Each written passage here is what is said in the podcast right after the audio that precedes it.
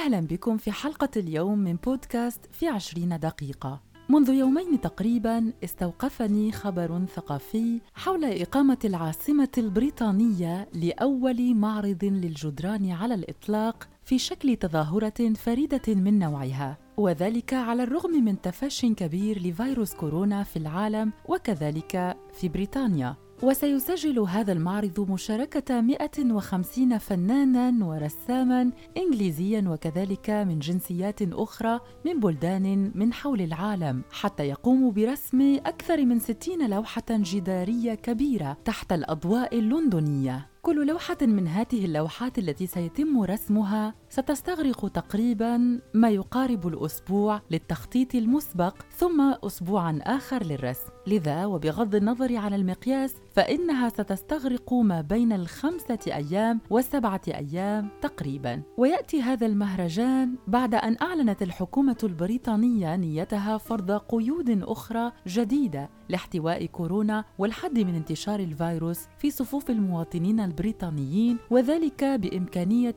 فرض حجر شامل جديد. إذا فإن هذا المهرجان يعد فرصة للفنانين حتى يعبروا وحتى ينشروا البهجة في صفوف المواطنين في بريطانيا، وما أحوج كل شخص حول العالم لتظاهرات مليئة بالفرح والألوان لمحاولة نسيان تفشي فيروس كورونا والتعايش معه بشكل شبه عادي، خاصة وأن الحياة الثقافية تعد من أهم العوامل التي يمكن أن تروح على الإنسان في ظل ظرفيات صعبة جدا خاصة مثل ظرفية انتشار فيروس كورونا. منذ انطلاق الأزمة الصحية العالمية الراجعة لجائحة كورونا عديد القطاعات والمجالات تأثرت تأثر كبير وكان للجائحة انعكاس مباشر على كل العاملين في القطاعات هذه والمدخلين فيها. ولعل من أبرز وأهم القطاعات اللي لقات روحها تواجه فيها الجائحة العالمية هو القطاع الثقافي وخليني نقول المجال الفني بصفة عامة. في تونس كما تعرفوا الكل الحكومة السابقة حكومة الياس الفخفاخ وفي إطار الاستراتيجية اللي وضعتها وقتها لمجابهة الجائحة تم تعليق كل الأنشطة الثقافية من شهر مارس 2020 تم إلغاء كل المهرجانات وكل التظاهرات المبرمجة وقتها وغلق دور العرض والمسارح. المثقفين والمبدعين والفنانين لقاو المتنفس الوحيد خليني نقول ليهم في الوقت هذاك هو تقديم بعض العروض أونلاين بصفة مجانية. ورينا حتى مبادرات لبعض التظاهرات اللي تعملت على الإنترنت كمبادرات فريدة من نوعها ولأول مرة تصير في تونس. واللي لقات الحقيقة استحسان الجمهور من متابعي شبكة الإنترنت ومواقع التواصل الاجتماعي. باش نذكر على سبيل المثال مهرجان كان تعمل آه، في آه، أواخر شهر مارس بداية شهر أفريل سموه المنظمين متاعو كورونا فيست. المهرجان هذا كان مهرجان آه، يعرض تقريبا كل ليلة عروض فنية عروض موسيقية للمتابعين على شبكة التواصل الاجتماعي فيسبوك على صفحة خصصت لمهرجان Corona Fest.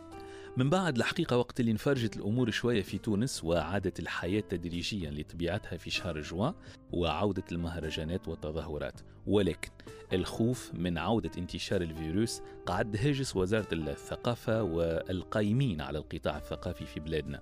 ولأول مرة منذ سنوات يتم إلغاء تظاهرات ثقافية كبيرة وعريقة على غرار مهرجان قرطاج الدولي ومهرجان الحمامات الدولي. وتم الاقتصار فقط على تنظيم بعض العروض الفنية المحلية فيما سمي بليالي ثقافية حتى يتمكن الجمهور من مواكبة بعض العروض. باش نحكي على سوسة سوسة اللي بعد أخذ ورد خليني نقول وبعد سلسلة من اللقاءات مع المسؤولين جمعية مهرجان سوسة الدولي أعلنت في البداية على برمجة الدورة 62 للمهرجان. ولكن بعد فترة استدركت وأعلنت إلغاء الدورة نظرا لبعض الصعوبات المالية ما لقاتش تجاوب في البداية من وزارة الشؤون الثقافية. نظرا زاد للبروتوكول الصحي كيف سيتم تطبيقه في فضاء مسرح الهواء الطلق بسيدي الظهر وغيرها الحقيقة من الأسباب اللي خلت إدارة المهرجان في الوقت هذاك تتوجه نحو الإلغاء. ولكن الإدارة آه، حاولت باش تتمسك بضرورة إجراء الدورة 62 مع توخي الحذر اللازم واتخاذ كل التدابير الوقائية اللازمة وتم الإعلان في الأخر على آه، المحافظة على موعد الدورة 62 فرحنا واستبشرنا وقلنا الدورة هذه باش تكون آه، دورة استثنائية تقتصر تقريبا على 14 عرض أو أقل حتى من 14 عرض في ظرف استثنائي. أنا شخصيا كنت حاضر في زوز عروض آه، في المهرجان زوز العروض الأولانيين واللي كان الجمهور آه، حاضر فيهم حضور محتشم خاصة عرض الافتتاح. الجمهور كان خايف من جائحة الكورونا وعودة انتشار الفيروس.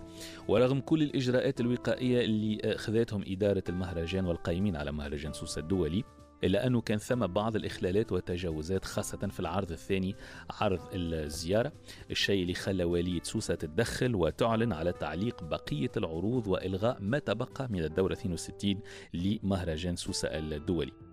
نفس الشيء تقريبا حصل في عدة مهرجانات أخرى في تونس وتظاهرات فنية أخرى اللي رغم كل المساعي لإجرائها إلا أنها باءت المساعي هذه بالفشل وتم التخلي عليها بسبب الخوف المتزايد من عودة انتشار العدوى المحلية بفيروس كورونا. اليوم في تونس ما زالت أزمة جائحة كورونا تلقي بظلالها على المجال الثقافي بين خوف المنظمين والمشرفين على العروض وخوف حتى المتفرجين والجمهور. آه، وفي بعض الأحيان كان فما عزوف من الجمهور على مواكبة العروض هذه ومتابعتها. أخيرا نقول إن شاء الله ربي يرفع علينا البلاء هذايا والوباء هذايا وإن شاء الله ترجع الحياة الثقافية والفنية في تونس وفي العالم لسابق آه، وسالف نشاطها وإن شاء الله ما عادش نشوفوا آه، مثل هالأزمات الصحية هذه اللي الحقيقة ما تأثرش فقط كان في الحياة العادية للمواطن تأثر حتى في كل جوانب حياته الأخرى منها الثقافية والفنية والاجتماعية والاقتصادية. وبعد أن اطلعت على المقال تساءلت ما إذا كانت حياتنا يمكن أن تستمر في ظل كورونا بدون ثقافة بدون عروض موسيقية مسرحية عروض راقصة أو معارض تشكيلية حيث يمكن أن يعبر الفنان ويوصل إحساسه لمتتبعيه ولعشاق الفنون على اختلافها. كل هذا وتفاصيل أخرى عن الحياة الثقافية وصعوبة استمرارها في ظل كورونا تتابعونها في حلقة اليوم من بودكاست في عشرين دقيقة. ابقوا معنا.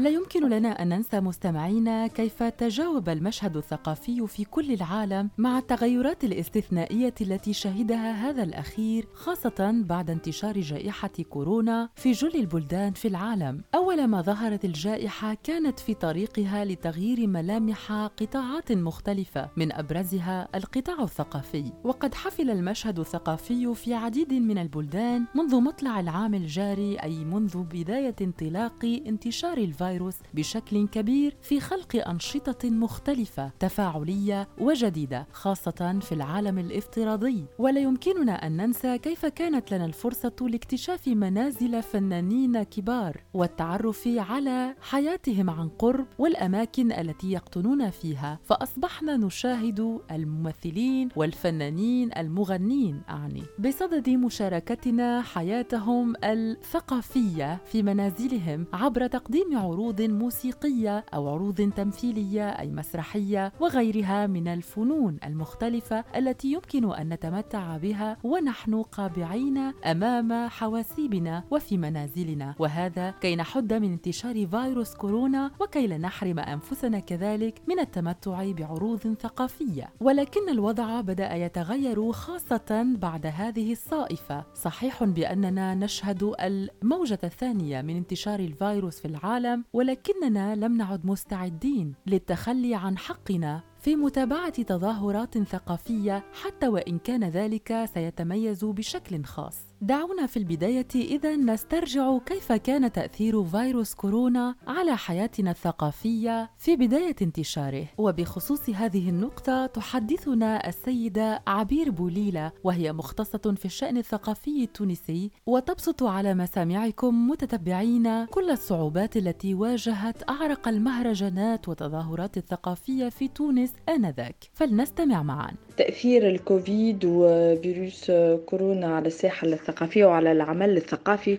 باين وأنه آه، نقص الإمكانيات والبنية التحتية الثقافية والموارد المالية آه، زادت دعمت التأثير هذا بمعنى وأنه نلقاو العديد من العروض اللي وقع إلغائها آه، صعوبة توفر الفضاءات اللي تنجم تحتمل الإجراءات المعمول بها في مستوى الحماية والبروتوكول الصحي اللي وضعته وزارة الشؤون الثقافية. وهذا ما خلى العديد من المهرجانات آه، ما تنجمش تنتظم. ما تلقاش فضاءات اللي تسمح لها آه، قانونيا آه، الصيف هذه أنها تنتظم. هذا بالإضافة إلى عدم خلاص المستحقات المالية لعديد المهرجانات وبالتالي مستحقات الفنانين والموسيقيين في الدورة الفارطة.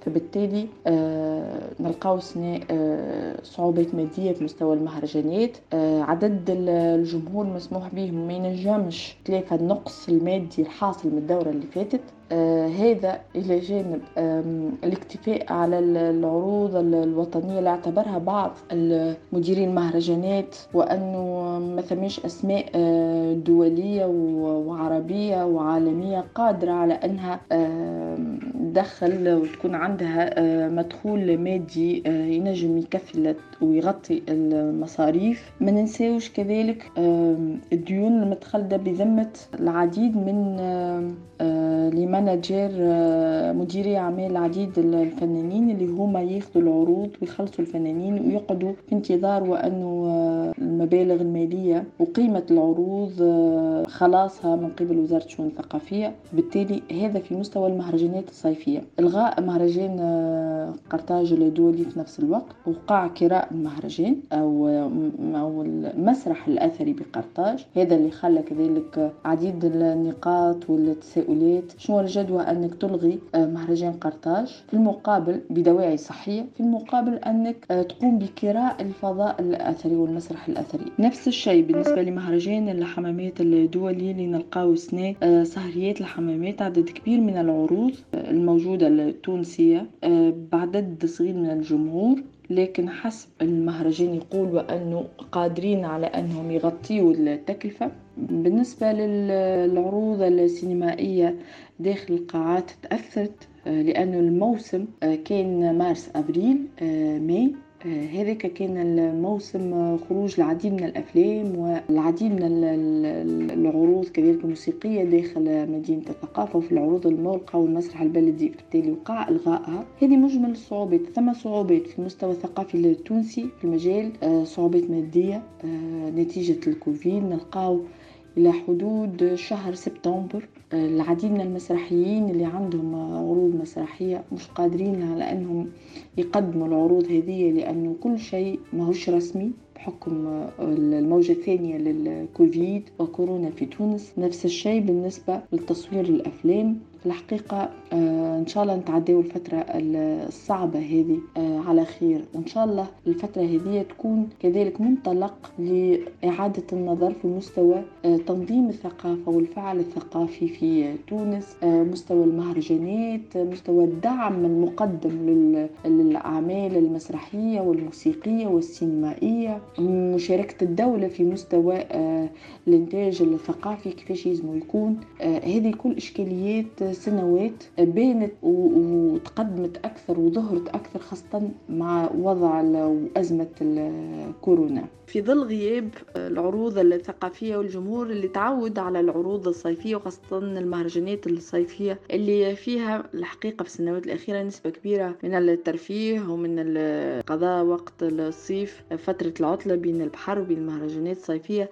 فكان التوجه أكثر آه، للبحر للسهرات الخاصة اللي تواجدت بصفة أكبر آه، وهذا اللي خلى برشا كذلك آه، جدل وبرشا نقد لأنه وقت اللي أنت تقلل من العروض الثقافية بداعي وأنه المحافظة على الصحة بغياب بمنع التجمعات ثم نلقاوه موجود في الفضاءات الخاصة واللاونج يعني مش مقابل بعضه. هذا اللي خلى العديد من النقد. الجمهور المتعود واللي وفي للعروض الثقافية كان حاضر.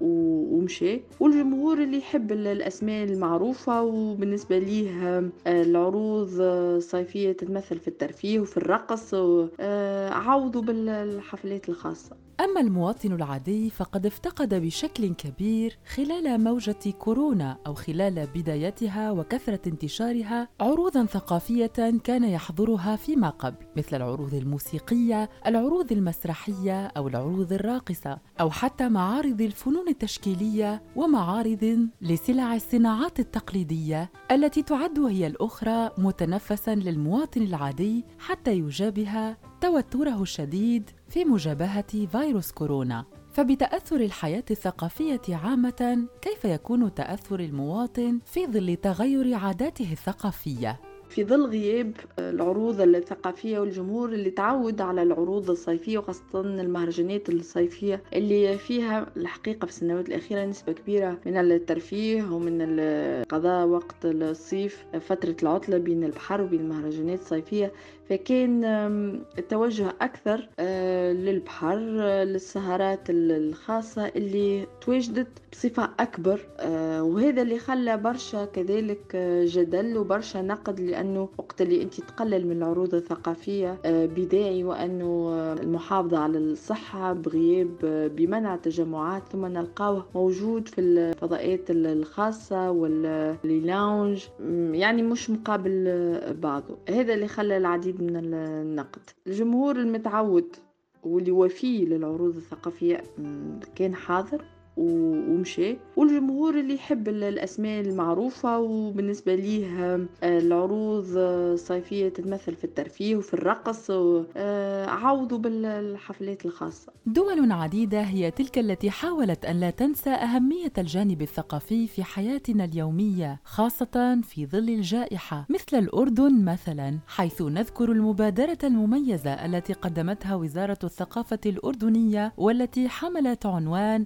بيتي من بيتي تظاهرة لاقت إقبالا ومشاركة واسعة من الشباب والشابات خلال فترة حجرهم الصحي حيث تفاعلوا على منصات التواصل الاجتماعي المختلفة وذلك من خلال تقديم عروض مختلفة للتعريف بمواهبهم الفنية. حلقات دبكة في الطرق وعلى أسطح المنازل في مدينة الخليل مثلا لتسلية الناس وهم في منازلهم. حلقات مصورة طبعا يتم رصدها على مواقع التواصل الاجتماعي المختلفة كما قلنا. كثيرون كذلك مستمعين من يذكرون عرض فرقة جون التي بثت أمسية غنائية عبر الإنترنت تحمل عنوان الأمل. لتصب أيضا في اتجاه التخفيف عن الناس أثناء حظر التجوال وإعطائهم جرعات ثقافية غاية في الرقي. مبادرة الفرقة الموسيقية في قطر كذلك ومن على الشرفة بدأت تقدم معزوفات موسيقية تهدف إلى سد ثغرة الفراغ المتواصل التي يشعر بها المواطنون وإضافة جو من البهجة والسرور على النفوس. دعوني أحدثكم عن لمحة